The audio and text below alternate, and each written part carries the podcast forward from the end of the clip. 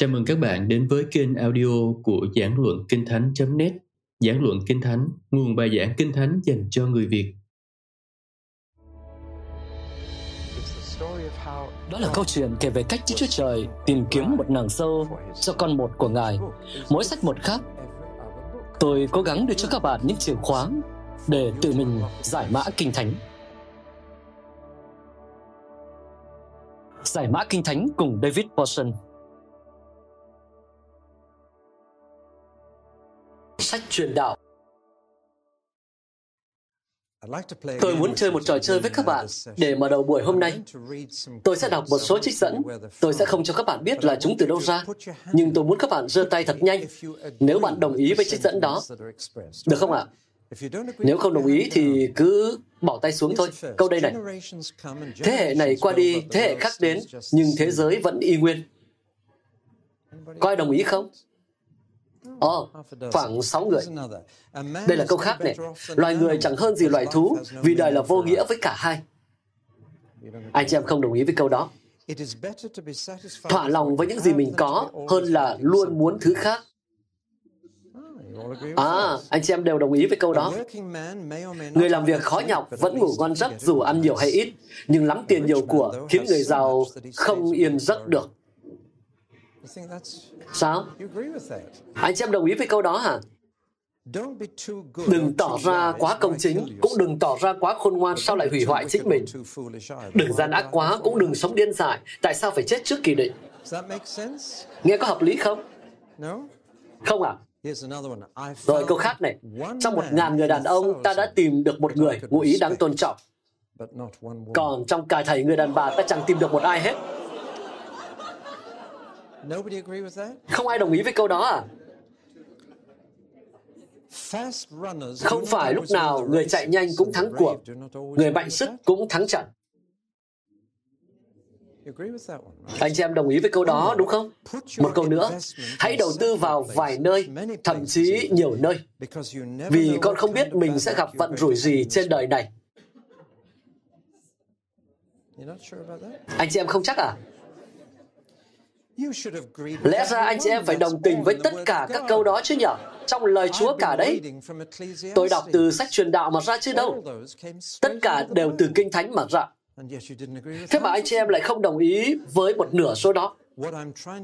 Tôi đang cố gắng cho anh chị em thấy rằng một câu đoạn đặt ngoài ngữ cảnh là rất nguy hiểm. Anh có thể lấy Kinh Thánh chứng minh cho bất cứ thứ gì mình muốn nếu anh lấy các câu đoạn đặt ngoài ngữ cảnh. Chắc hẳn là bạn đã nghe câu này, câu đoạn Kinh Thánh mà đặt ngoài ngữ cảnh thì chỉ là cây cớ. Rồi, khi bạn đọc sách truyền đạo thì đó thật sự là cuốn sách kỳ lạ nhất trong Kinh Thánh. Vấn đề không phải là làm thế nào để hiểu được sách, truyền đạo quá dễ hiểu. Vấn đề là đồng thuận với sách. Sách nói những điều táo bạo nhất. Sách quá dễ hiểu. Nghe không giống lời Chúa chút nào. Nghe giống như mẩu giấy nhỏ, nhét trong mấy thanh kẹo Giáng sinh. Bạn biết đó. Kiểu những màu khôn ngoan đơn giản. Thực ra là nghe không khác mấy với nhà thơ Anh nổi tiếng Alfred Lord Tennyson. Chẳng hạn, năm ngoái người ta mới kỷ niệm 100 năm ngày ông qua đời. Tôi chỉ lấy ngẫu nhiên vài câu thơ của ông. Yêu đương và mất mát còn hơn chẳng bao giờ yêu đương. Đàn ông khác nhau, cùng lắm chỉ như trời với đất. Còn đàn bà tệ nhất và tồi nhất thì giống như thiên đàng và địa ngục. Hoặc quyền lực lãng quên, một vị vua hấp hối. Tri thức đến, nhưng sự khôn ngoan còn lại vì đúng là đúng nên theo cái đúng là khôn ngoan dù hậu quả có thế nào. có gì khác giữa alfred lord tennyson và sách truyền đạo? Không có nhiều khác biệt lắm. khi bạn xem đến cả hai phải không? thực ra thì sách truyền đạo có một nét rất hiện đại. Sách chứa đầy đuôi ism trong tiếng Anh hay thuyết chủ nghĩa trong tiếng Việt. Tôi luôn cảnh giác với thuyết hoặc chủ nghĩa Mọi từ có đuôi ism trong tiếng Anh là lại bật đèn đỏ báo động trong não tôi. Tôi chỉ vui với hai cái ism là baptism lấy bắp tem và evangelism hay là việc truyền giảng. Ngoài ra những ism khác thật sự khiến tôi phát hoảng. Chúng trở thành nỗi ám ảnh với mọi người. Và đây là một số thuyết hay chủ nghĩa mà tôi có trong sách truyền đạo. Thuyết định mệnh, chuyện gì đến rồi sẽ đến. Thuyết hiện sinh, sống cho hiện tại, Ai biết tương lai rồi sẽ ra sao? Nó có ở đó. Chủ nghĩa Sô Vanh. Tôi đã đọc một hai câu đặc chủ nghĩa Sô Vanh. Chủ nghĩa khoái lạc. Sống cho khoái lạc, ăn uống và vui vẻ. Chủ nghĩa hoài nghi. Có nhiều chủ nghĩa hoài nghi trong sách truyền đạo. Với tôi thì dường như đó là tâm trạng của thời đại chúng ta. Chúng ta sống trong một thời đại rất hoài nghi, đến nỗi không thể tin vào những điều tốt đẹp nơi con người. Luôn tin rằng có động cơ gì đó sai trái hoặc xấu xa ẩn sau những việc tốt. Chúng ta là một dân rất hoài nghi. Và ấn tượng chung là có chủ nghĩa bi quan, một cái nhìn ảm đạm về cuộc sống. Thật sự là khá não nề khi đọc truyền đạo. Đây là một người đã đi đến cuối cuộc đời và chán nản, vỡ mộng và tuyệt vọng. Tôi nói là đi đến cuối cuộc đời vì rất dễ đoán tuổi của trước giả. Bằng những gì ông ta viết, chúng ta vừa mới đọc nhã ca và nghiên cứu sách đó. Salomon bao nhiêu tuổi khi ông viết sách đó? Khi ông tán dương tình yêu với cô gái này, ý tôi là ông còn khá trẻ. Nhưng khi đọc đến sách châm ngôn, cũng do ông viết, ông nói, con à, hãy đề phòng bọn đàn bà nhé. Giờ thì ông bao nhiêu tuổi?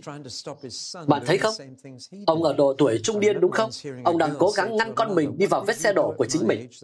Có lần tôi nghe thấy một cô bé tuổi tin hỏi mẹ mình, hồi bằng tuổi con mẹ đã làm gì để bây giờ mẹ phải lo lắng về con đến thế? Một câu hỏi thực sự cực sốc. Như vậy khi Salomon nói, hãy đề phòng bọn đàn bà con ạ, à, là ông đã trung tuổi. Nhưng ở đây trong sách truyền đạo, hãy tưởng nhớ đấng tạo hóa của con trong tuổi thanh xuân, trước khi mắt mờ chân chậm, răng rụng gần hết.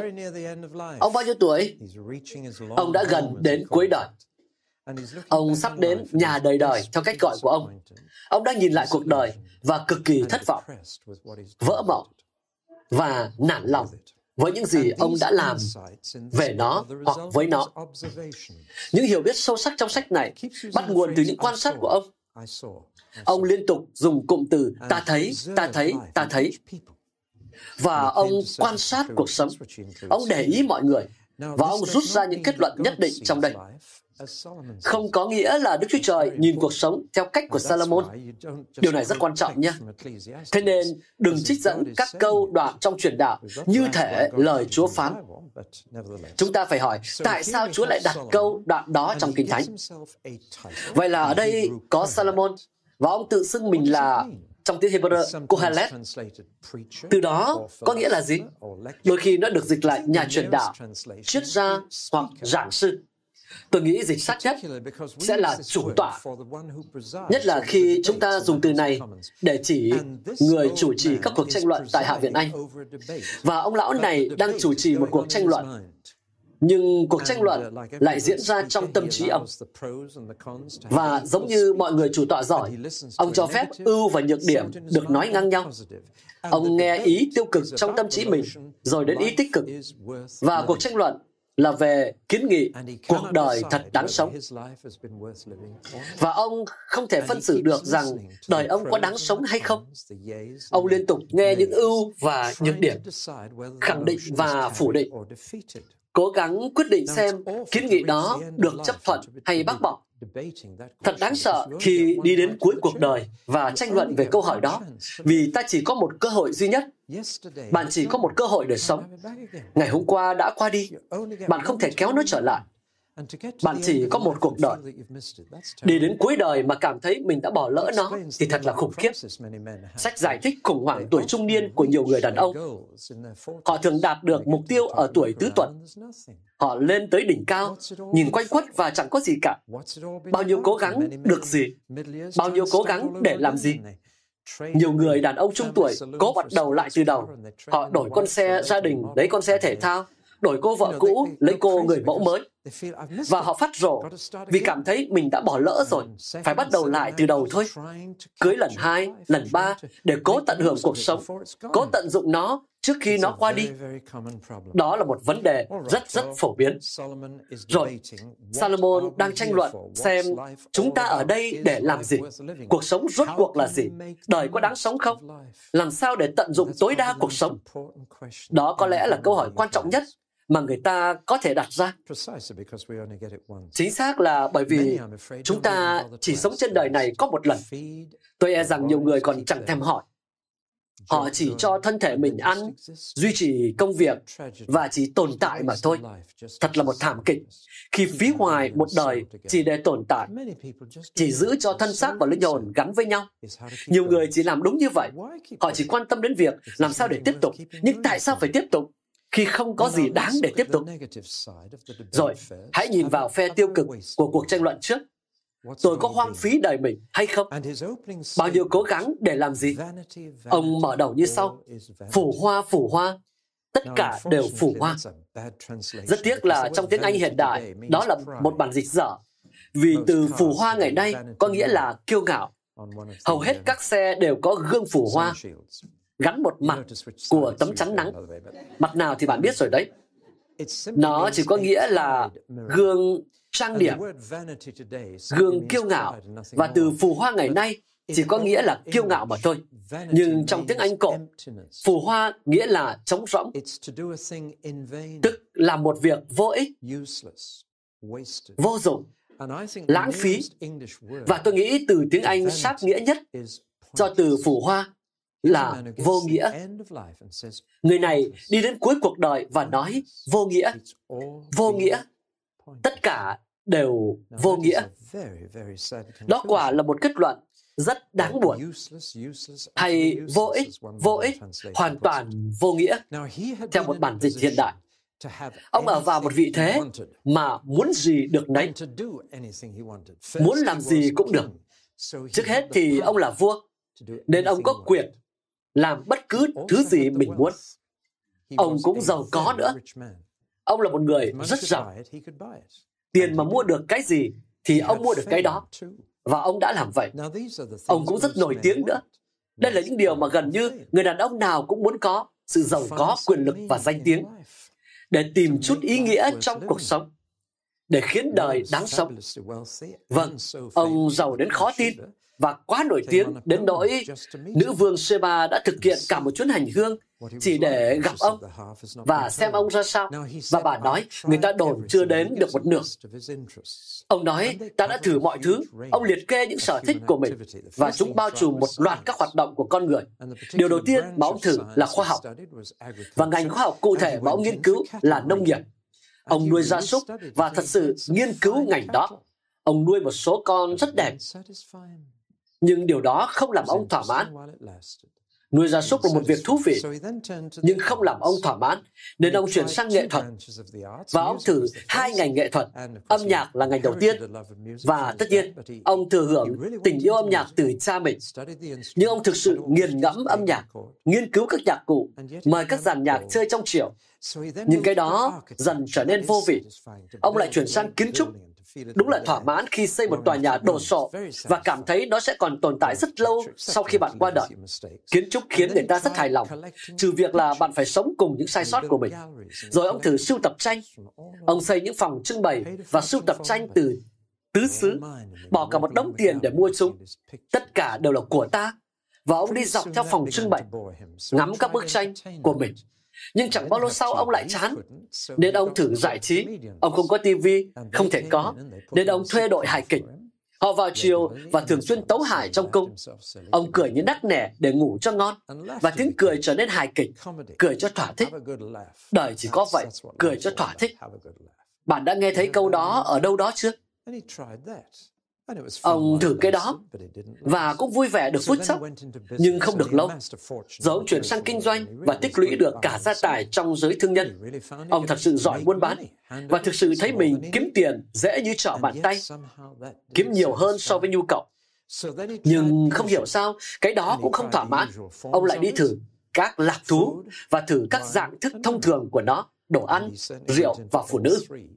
Chắc hẳn là ông đã nghiên cứu kỹ cả ba thứ đó mà vẫn trống rỗng. Nên cuối cùng, ông nghiên cứu triết học. Ông mua một thư viện đầy những sách và lùng tìm những cuốn sách khôn ngoan khắp nơi. Mua chúng từ Ai Cập. Có nhiều tác phẩm khôn ngoan tại Ai Cập. Ông mua nhiều sách từ đó, lấp đầy thư viện này, nghiên cứu đủ thứ khôn ngoan và nghiên cứu mọi điều mà những vĩ nhân đã viết ra. Cuối cùng, ông nói, sách vở viết ra nhiều vô cùng, không bao giờ dứt. Sao mà đọc hết được? Và tất cả những điều này khiến ông thất vọng. Chúng tạo hứng thú, nhưng không khiến người ta thỏa mãn. Nghe này, nhiều thứ trong đó không có gì là sai cả.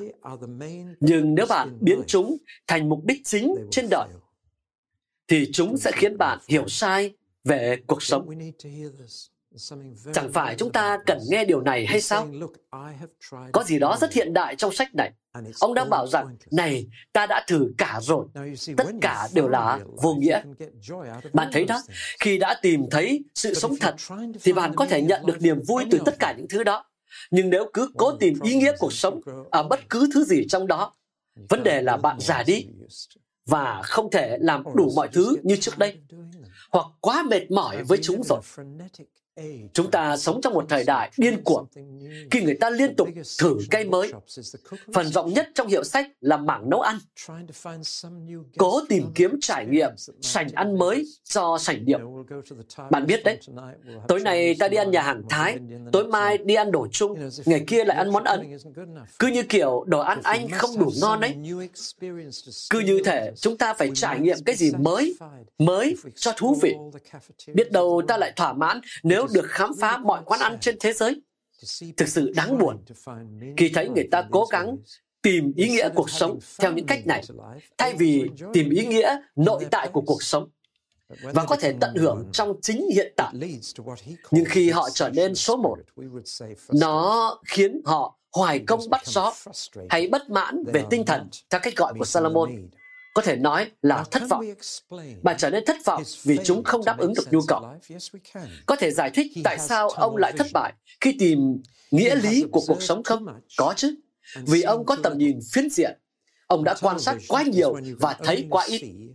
Tầm nhìn phiến diện là khi bạn chỉ thấy được phần nào những gì mắt thường thấy được. Bạn chỉ thấy được một chút trong toàn cảnh và ở đây Salomon có tầm nhìn phiến diện. Ông bị hạn chế theo hai cách. Đầu tiên là mọi thứ ông thấy đều ở dưới mặt trời. Cụm từ mà ông thích nhất ta thấy dưới mặt trời. Nếu bạn chẳng bao giờ nhướng mắt lên trên mặt trời, nếu bạn chỉ thấy dưới mặt trời, thì bạn sẽ không bao giờ hiểu được ý nghĩa cuộc sống. Tôi nghĩ rằng những người buồn thảm nhất mà tôi và vợ tôi mới gặp là ngoài bãi biển Costa del Sol. Họ đã có một kỳ nghỉ hai tuần thú vị tại Tây Ban Nha. Họ quyết định bán nhà ở đây để nghỉ hưu tại đó và sống dưới mặt trời.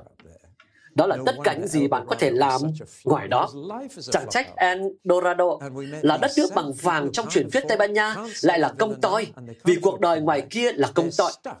Chúng tôi đã gặp những con người buồn thảm này. Giờ họ không bán được biệt thự, cũng không đủ tiền quay lại Họ mắc kẹt dưới mặt trời trong suốt phần đời còn lại. Bạn thấy đó, đời không thể chỉ sống dưới mặt trời. Bạn cần nhìn ở góc độ cao hơn nhiều. Nếu tất cả những gì bạn thấy là dưới mặt trời, thì bạn sẽ không bao giờ thấy toàn bộ mục đích của cuộc sống. Một điểm hạn chế khác trong những quan sát của Solomon là ông chỉ nhìn vào đời này. Ông không bao giờ nhắc đến đời sau.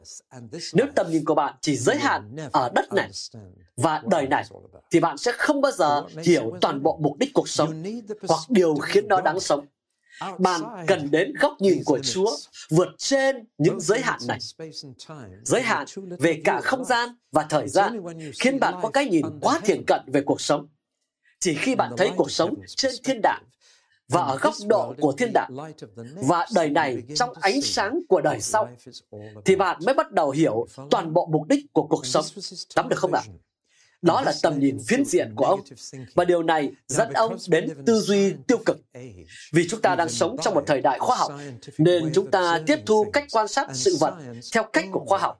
Khoa học thì chỉ quan sát thế giới này và đời này. Thời đại khoa học có cái nhìn phiến diện giống như Salomon. Tất cả chúng ta đều lớn lên cùng nó và chịu ảnh hưởng của nó. Chúng ta không thể thấy xa hơn. Xét trên một khía cạnh, bạn cần đứng ngoài cuộc sống và nhìn lại nó để nhìn nhận cho đúng đắn. Chúa đứng ngoài cuộc sống và Ngài có thể nhìn nhận nó đúng cách. Rất thú vị là mỗi khi Salomon đưa Chúa vào truyền đạo, thì ông trở nên tích cực một con người lạc quan. Mỗi khi ông bị giới hạn ở quan sát của con người và không nghĩ gì đến Chúa, chỉ quan sát loài người dưới mặt trời và trong đời này, thì ông ngày càng sầu não. Nhưng khi Chúa bước vào đó, thì ông bắt đầu trở nên tích cực và nhìn đời ở một góc độ khác. Có hai chương trong truyền đạo. Khi Chúa bước vào giữa khung hình và cuộc sống có trọng tâm. Đầu tiên là chương 3. Đó là phần được biết đến nhiều nhất, được trích nhiều nhất. Các bạn biết hết rồi. Có kỳ thế này, có kỳ thế kia. Melvin Bragg đặt tên cho cuốn tiểu thuyết mới nhất của ông, được chuyển thể thành loạt phim truyền hình là Có kỳ nhảy múa. Ông lấy câu đó ngay từ sách này. Thật thú vị khi nhiều tác giả lấy một cụm từ trong truyền đạo chương 3 làm tên tiểu thuyết hoặc tên phim rất phổ biến. Chuyện đó rất phổ biến. Thực ra, thì đó chỉ là phần duy nhất trong truyền đạo mà gần như ai cũng có thể trích dẫn được. Nhưng đó là một phần rất quan trọng. Tiếc là người ta không trích dẫn hết. Bạn thấy đó, đây là bài thơ có nhịp điệu, một bài thơ rất hay, một bài hát rất hay về thời kỳ, thời điểm. Nhưng phần quan trọng trong đó, ngay sau khi kết thúc phần thơ và chuyển sang phần văn xuôi, Kinh Thánh chép rằng Chúa định đoạt thời kỳ của chúng ta. Như lời trước giả thi thiên, kỳ mạng tôi ở trong tay Chúa. Và khi bạn tin rằng cuộc đời mình nằm trong tay Chúa và Ngài biết kỳ nào thích hợp để bạn nhảy múa, kỳ nào thích hợp để bạn than khóc. Như vậy, những gì xảy đến cho bạn không phải là tình cờ. Chúng là điều Chúa chọn cho bạn. Ngài đã dệt nên một khuôn mẫu từ đời sống bạn. Đời sẽ phải là một chuyến picnic dài, và đời không phải lúc nào cũng hạnh phúc, vì cái đó không tốt cho bạn. Bạn có nhận ra rằng nếu cảm xúc của chúng ta lúc nào cũng như vậy, thì chúng ta làm gì có cảm xúc không? Bạn đã bao giờ nghĩ như vậy chưa? Vì có xuống nên mới có lên. Nếu cảm xúc của bạn lúc nào cũng vậy, thì bạn làm gì có cảm xúc? Tạ ơn Chúa vì cảm xúc. Có những kỳ chúng ta sẽ cảm thấy muốn nhảy múa, có kỳ không? Và có kỳ hôn hít, có kỳ dừng lại. Đúng không? Rồi, tôi đã sáng tác một bài hát về điều này. Cả sẽ hát bài đó. Tôi phỏng theo một giai điệu nổi tiếng. Các bạn đều có thể hát được. Nó nói về các thời kỳ, nhưng nó bắt đầu và kết thúc, nơi truyền đạo chương 3 bắt đầu và kết thúc với Chúa là đấng định thời điểm để chúng ta trải qua một chuyện gì đó. Chẳng phải sẽ rất thích thú khi nghĩ rằng chuyện gì đó xảy ra với bạn là vì cuộc đời bạn ở trong tay Chúa, rằng đó là đúng điều cần xảy ra vào thời điểm ấy hay không? Đây không phải là thuyết định mệnh. Thuyết định mệnh tin vào một số phận không của riêng ai, không ai tác động được. Nó khác với việc Chúa cho tự do lựa chọn, điều Ngài cho phép xảy ra với chúng ta. Và Ngài sẽ thay đổi đời sống chúng ta để mục đích Ngài được làm thành trên chúng. Nào, chúng ta hát cùng nhau được không? Jehovah tôi định kỳ thế giới lúc sinh ra đời lúc lìa đời. Lúc gieo hạt mầm. Lúc ta gặt về. Kỳ chém giết nhau. Lúc làm lành. Kỳ phá nát hết. Kỳ xây cái mới. Lúc tim đau buồn. Lúc hân hoan, lúc ta u sầu, lúc ta nhảy mừng, kỳ hôn hít nhau. Khi dừng lại, kỳ tìm cho ra, kỳ lại đánh mất. Lúc ta chi ly, lúc tiêu hoang, lúc xé nát tan, lúc khâu lại lành. Kỳ im tiếng lâu khi mở lời. Kỳ yêu thương nhau, kỳ sao ghét thế? Lúc ta đánh nhau, khi hòa bình, cứ vui lên đi. Nhưng ghi tạc rằng, thật chúa lớn lao, chúa tể trị thế nên kinh thánh mới nói rằng khi lên kế hoạch cho tương lai hãy luôn nói rằng nếu chúa muốn. Bố tôi luôn viết ở đâu đó trong bức thư là DV trong ngoặc DV là viết tắt của cụm từ Deo Valente trong tiếng Latin nếu Chúa muốn. Hết thư này đến thư khác, tôi thấy ông cho chữ DV vào. Tuần tới tôi sẽ đến gặp anh, DV. Đó là người biết rằng thời kỳ của chúng ta nằm trong tay Chúa. Thực ra là mọi kế hoạch mà bạn đặt ra có thể tiêu tan vì Chúa có những kế hoạch khác cho bạn. Và đó là một dấu hiệu tích cực chứ không phải là thuyết định mệnh, không phải là chuyện gì đến rồi cũng sẽ đến. Vì Chúa có thể thay đổi kế hoạch của Ngài. Rõ ràng là Chúa có thể đổi ý, Ngài có đổi ý. Kinh Thánh chép như vậy.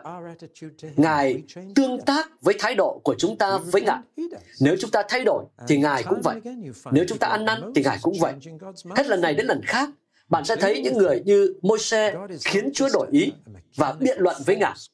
Chúa không chỉ là một thế lực máy móc, sắp đặt mọi thứ hết từ đầu. Ngài là một thân vị và Ngài tương tác với chúng ta. Khi chúng ta tương tác với Ngài, Ngài có thể thay đổi thời kỳ và Ngài có thể ban cho bạn kỳ nhảy múa khi bạn nghĩ mình đến kỳ than khóc. Và Ngài có thể làm ngược lại. Đó là chương đầu mà Chúa bước vào. Mọi thứ trở nên tích cực. và ông nói điều này, cuộc sống có thể có khuôn mẫu. Chúa có thể thiết lập khuôn mẫu. Chúa có thể đảm bảo rằng mục đích của Ngài cho đời sống bạn được làm trọn. Một câu nói ưa thích khác của bố tôi là đời đủ dài để sống theo mục đích mà Chúa hoạch định, nhưng quá ngắn để vi phạm chỉ một khoảng khắc. Vâng, đó là điều Solomon nói trong truyền đạo chương 3. Thời kỳ của chúng ta nằm trong tay Ngài, và Ngài sẽ quyết định, không phải theo kiểu tiền định chuyên quyền, nhưng Ngài sẽ định ra điều tốt nhất cho chúng ta trong thời gian tới. Trong phần tiếp theo của cuộc đời, chẳng phải là thật tốt khi có ai đó chăm sóc cho chúng ta như vậy hay sao? Và biết rằng nếu chặng đường tiếp theo gặp gành và không hay, thì là Ngài đã định điều đó để tốt cho chúng ta. Ngài đã đem điều đó đến. Ngài sẽ nâng đỡ chúng ta. Và tính cách chúng ta sẽ được định hình bởi điều đó để được phước trong tương lai. Bạn thấy đó, chính điều này khiến cái nhìn dài hơn về hạnh phúc trong đời sau thật sự tạo ra sự khác biệt. Thật sự là như vậy. Thế giới này quá ngắn ngủn và chóng qua. Tôi có một giả thiết về lý do tại sao. Khi tôi 20 tuổi, một năm là lần thứ 20 trong ký ức của tôi. Khi tôi 40 tuổi, một năm là lần thứ 40 trong ký ức của tôi. Khi tôi 60 tuổi, một năm là lần thứ 60 trong ký ức của tôi. Tuần tới là tôi 63 tuổi, nên một năm là lần thứ 63 trong ký ức của tôi. Giả thiết của tôi là như vậy. Cuộc sống dồn lại trong ký ức của bạn và dường như nó cứ trôi nhanh, trôi nhanh mãi, phải không? Dường như chúng ta mới quay video này ở đây thôi, mà từ đó tới nay tôi đã tổ chức được hai hội nghị. Một hai anh em ở đây đã đến hội nghị dành cho người Nam của chúng tôi vào tháng 1. Cuộc sống cứ thế vút qua, nhưng chúng ta có cả cõi đời đời để hưởng ích lợi từ những gì học được trong đời này. Cả cõi đời đời để tận hưởng những điều tốt đẹp của Chúa mà không gặp rắc rối nữa. Tất cả những thứ đó mới đáng sống. Chương còn lại có ý thức mạnh mẽ về sự hiện diện của Chúa. Tất nhiên là chương 12. Chương 12 đáng để bạn tìm đọc vì người viết nó ra là ông lão này. Tôi thật sự muốn đọc chương đó vì thật là một miêu tả hay về tuổi già. Vì tôi sắp về với Chúa rồi, sống không được bao lâu nữa nên cần đọc những chương như thế này. Hãy nghe nhé. Hỡi người trẻ tuổi, ông viết, Tôi bắt đầu đọc từ chương 11 câu 9. Vì ôi, chia chương sao một lộn xộn, Thế không biết trong trường hợp này, ước gì tất cả chúng ta đều có cuốn kinh thánh, không có số chương và số câu trong đó. Khi đó chúng ta sẽ thật sự biết kinh thánh. Không, tôi sẽ bắt đầu từ chương 11 câu 9. Thật là vui thích cho mắt được thấy ánh mặt trời. Nếu một người được sống lâu, hãy vui hưởng tất cả năm ấy. Nhưng cũng hãy nhớ rằng chuỗi ngày tối tăm sẽ kéo dài. Và mọi việc xảy ra đều là hư không. Hỡi người trẻ tuổi, hãy vui mừng trong tuổi thiếu niên, hãy vui hưởng thời thanh xuân của con, hãy đi theo đường lối lòng mình muốn và mắt mình ưa thích. Nhưng phải biết rằng, vì mọi việc ấy, Đức Chúa Trời sẽ đem con ra và xét xử. Vậy hãy xua phiền não khỏi tấm lòng và hãy cất bỏ điều tai họa khỏi thân xác của con. Vì tuổi thiếu niên và thời thanh xuân đều là hư không mà thôi. Trong tuổi thanh xuân, hãy tưởng nhớ đấng tạo hóa của con trước khi những ngày gian xuân ập đến, trước khi những năm tháng đến gần, mà con nói rằng tôi không thấy thỏa lòng. Trước khi mặt trời và ánh sáng, mặt trăng cùng các ngôi sao trở nên tối tăm và mây lại kéo đến sau cơn mưa Trong ngày ấy, người giữ nhà run rẩy, những chàng trai mạnh mẽ phải khọp lưng, các phụ nữ say cối phải ngừng lại vì còn số ít. Những người nhìn qua cửa sổ, mắt đã mở đi. Lúc ấy, hai cánh cửa bên đường đóng lại. Tiếng cối say nhỏ dần. Người ta bị đánh thức khi nghe tiếng chim hót và tiếng các cô gái hát đều hạ xuống. Người ta cũng sợ sệt khi lên cao và kinh hãi lúc đi đường. Bây giờ cây hạnh nở hoa, cào cào lê bước nặng nề. Sự ham muốn không còn nữa. Vì bây giờ con người đi đến nhà đời đời của mình. Còn những người tăng chế đi vòng quanh các đường phố. Lại hãy nhớ đến đấng tạo hóa trước khi dây bạc đứt và chén vàng bể, trước khi vò nước vỡ ra bên suối, bánh xe gãy ra trên giếng và cho bụi trở về đất như nguyên thủy. Còn thần linh trở về với Đức Chúa Trời là đấng đã ban nó. Người truyền đạo nói, hư không của sự hư không, tất cả đều hư không. Người truyền đạo không những là người khôn ngoan, mà còn là người truyền đạt tri thức cho dân chúng. Ông đã cân nhắc, tìm tòi và sắp xếp nhiều câu châm ngôn. Người truyền đạo dày công sưu tầm những lời hay ý đẹp. Và các lời đã được viết ra đều là trung thực và chân thật. Lời của người khôn ngoan giống như cây đót của người chăn. Các câu châm ngôn được sưu tập khác nào đinh đóng chặt. Nó do một người chăn chiên chuyển ra. Hỡi con ta, hãy cẩn thận về bất cứ điều gì vượt quá những lời dạy dỗ này. Sách vở viết ra nhiều vô cùng, không bao giờ dứt, còn học hỏi nhiều, khiến cho thân xác mệt nhọc. Lời kết luận cho tất cả những gì đã nghe trên đây là hãy kính sợ Đức Chúa Trời và tuân giữ các điều răn của Ngài. Đó là phận sự của con người, vì Đức Chúa Trời sẽ đem ra xét xử mọi việc, kể cả những việc kín dấu, dù thiện hay ác. Thật là một thông điệp hay cho người trẻ tuổi. Hãy để ý đến những gì ông nói. Một là ông nói rằng, nhớ này, hãy nhớ đến Chúa. Hãy nhớ đến Ngài. Và ông thú nhận điều này. Ta đã quên Ngài. Tất nhiên, đó là lý do vì sao Nhã ca không nhắc đến Chúa. Khi ông quá trẻ và quá say mê yêu đương, ông quên hết cả Chúa chỉ nghĩ về cô gái này. Ông nói cùng người trẻ tuổi rằng, hãy nhớ đến Chúa khi con còn trẻ trước khi quá muộn. Hai là ông nói, hãy kính sợ Chúa. Không chỉ đừng quên Ngài, mà hãy kính sợ Ngài. Văn chương khôn ngoan của Kinh Thánh liên tục nói rằng kính sợ Chúa là khởi đầu của sự khôn ngoan. Kinh Thánh sẽ không khiến bạn thông minh, nhưng sẽ khiến bạn khôn ngoan. Nếu thông minh thì bạn sẽ kiếm nhiều tiền hơn, nhưng nếu khôn ngoan thì bạn sẽ sống trọn vẹn hơn. Bạn thích thông minh hơn hay khôn ngoan hơn? Vâng, một trong những bước đầu tiên để khôn ngoan là kính sợ Chúa hơn bất cứ thứ gì khác. Thật đáng kinh ngạc với những nỗi sợ của con người. Họ sợ HIV, sợ mất việc vì thửa lao động. Họ sợ đủ thể loại. Nhưng tôi bảo này, nếu kính sợ Chúa thì bạn sẽ không sợ bất cứ thứ gì hay bất cứ ai. Đó là một nỗi sợ lớn. Những nỗi sợ lớn xử lý được những cái bé. Tại sao chúng ta nên kính sợ Chúa? Chính xác là bởi vì Ngài sẽ mời bạn khai trình những gì bạn đã làm với cuộc sống mà Ngài đã ban. Sợ Ngài bảo, ngươi hãy phá hỏng nó là một nỗi sợ lành mạnh. Cần phải kính sợ Đức Chúa Trời. Đó là một trong những động lực lớn nhất để sống đúng đắn. Bạn sẽ ngạc nhiên với số lời phê bình mà tôi nhận được vì viết sách này. Chúng ta sống trong một thế hệ mà kể cả những người trong hội thánh không muốn nghe chút gì về điều đó. Nhưng Chúa phán, hay Chúa Giêsu phán, với những tín đồ được tái sinh, đừng sợ những kẻ giết thân thể, nhưng thà sợ đấng có thể hủy diệt cả hồn lẫn xác trong hỏa ngục. Những người ở ngoài hội thánh không sợ Chúa, bởi vì những người ở trong cũng không sợ. Nỗi sợ có tính lây lan. Và khi người ở trong không sợ Chúa, thì người ở ngoài cũng chẳng sợ Ngài chút nào. Họ nghĩ rằng Ngài là một ông lão tốt bụng, hiền như cục đất. Họ lầm to. Nên nhớ đến Chúa, kính sợ Chúa và vâng phục Chúa. Tôi từng ở nhà một triệu phú tại Dallas, bang Texas, Kỳ. Người cha của nhà đó mua cho cô con gái một xe Toyota để đi học. Con bé đã dùng xe được 18 tháng. Và chuyện này xảy ra lúc tôi đang ở đó.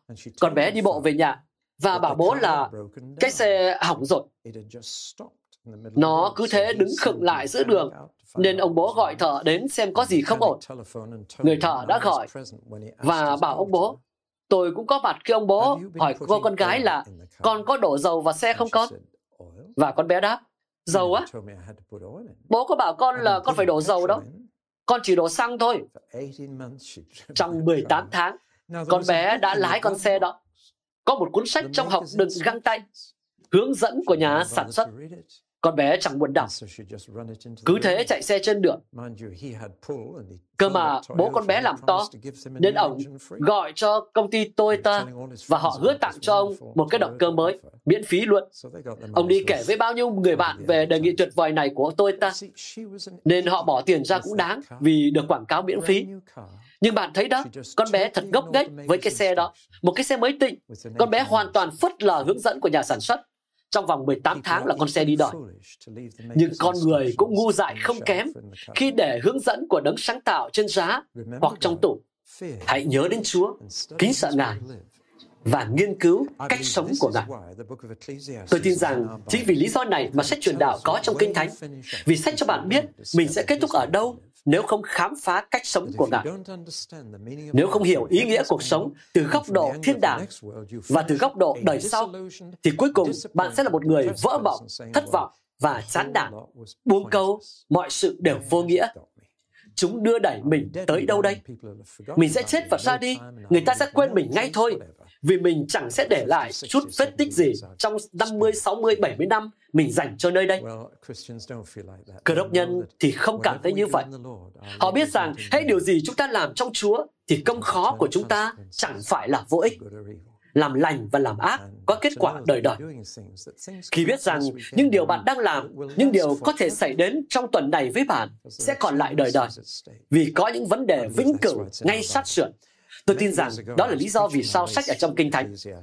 Nhiều năm trước đây, khi tôi giảng về sách truyền đạo, tôi nghĩ có nhiều người cải đạo trong loạt bài đó hơn bất kỳ loạt bài nào khác mà tôi đã giảng. Nhưng tôi sẽ không chọn truyền đạo làm một sức điểm phúc âm hay đâu. Tôi thấy anh gật đầu, anh có ở đó hả? Anh sẽ nhớ một chuyện đã xảy ra. Thậm chí có những người Do Thái cải đạo trong loạt bài đó. Nhưng ở giữa chừng, điện thoại của tôi rung chuông vào chiều Chúa Nhật. Và đầu bên kia nói, chúng tôi đã đến đón Charles Colson tại Anh. Chuck Colson là người vướng vào vụ bê bối Watergate của Tổng thống Mỹ Nixon. Và chúng tôi muốn tìm một nơi để ông ấy làm chứng vào tối nay. Ông ấy có thể đến hội thánh của mục sư tại Guilford được không? Tôi trả lời, được chứ. Xong tôi thật sự phải tranh chiến. Tôi nghĩ mình đã chuẩn bị truyền đạo chương năm và mình nghĩ là không có lý do gì để ngừng nghe lời Chúa chỉ vì lời chứng của một ngôi sao xa xôi. Nên tôi nghĩ mình cứ giảng đoạn đó, còn để ông ấy làm chứng sau. Tôi đã giảng về truyền đạo chương 5, rồi giới thiệu rằng chúng ta bây giờ đón ngài Chuck Colson, cánh tay phải của Tổng thống Mỹ Nixon trong vụ Watergate. Ông đứng dậy và chỉ nói, tôi không cần làm chứng nữa, các bạn nghe hết cả rồi. Chúng tôi sửng sốt nhìn ông. Ông nói, chương 5 của truyền đạo mô tả chính cuộc đời của tôi. Và ông đã lần theo từng câu một minh họa bằng cách ông tiêu phí đời mình dưới tay Nixon. Nhất là câu, hãy cẩn thận với những điều con nói. Từng lời đều được ghi lại. Đó chính là điểm mấu chốt của truyền đạo chương 5. Vì Chúa biết những gì bạn nói, cũng như những gì bạn làm, những gì bạn nghĩ và những gì bạn cảm nhận. Tôi sẽ không bao giờ quên buổi tối hôm đó. Vâng, Chúa đã dạy chúng ta bằng khẳng định trong Kinh Thánh về cách sống. Ngài cũng dạy chúng ta bằng phủ định rằng đừng sống thế này. Ngài đã cho chúng ta ví dụ về cả hai, khẳng định và phủ định, tạo nên một bức tranh hài hòa. Truyền đạo phần lớn là phủ định. Sách nói rằng đừng kết thúc như thế này. Vì anh đã loại Chúa ra, đã lãng quên Ngài, không kính sợ Ngài, không sống theo hướng dẫn của đấng sáng tạo. Anh sẽ đi đến cuối đời và sẽ cảm thấy mọi thứ đều vô nghĩa. Nào, anh có muốn làm như vậy không? Hay anh muốn sống theo cách của Chúa, để rồi anh đến cuối đời và nói cảm tạ Chúa. Tôi nhớ đến lời tiên tri từng được ban cho tôi, và đó là lời phán trực tiếp từ Chúa. Lời kết là, hỡi David, hay hỡi con ta, ta thật muốn con sống và làm việc, để đến khi gặp ta, con sẽ nói, Chúa ơi, chúng ta đã làm được rồi. Chúa ơi, chúng ta đã làm được rồi. Khi đó bạn sẽ thấy đời thật đáng sống. Amen. Các bạn vừa nghe xong bài giảng được phát trên kênh audio của giảng luận Kinh Thánh kênh nhằm cung cấp cho các tín hữu và tôi tớ Chúa người Việt những bài giảng chọn lọc của các diễn giả kinh điển trong những thời đại khác nhau. Để biết thêm thông tin về chúng tôi, xin vui lòng truy cập trang web giảng luận kinh thánh.net. Xin chào và hẹn gặp lại các bạn trong những bài giảng tiếp theo.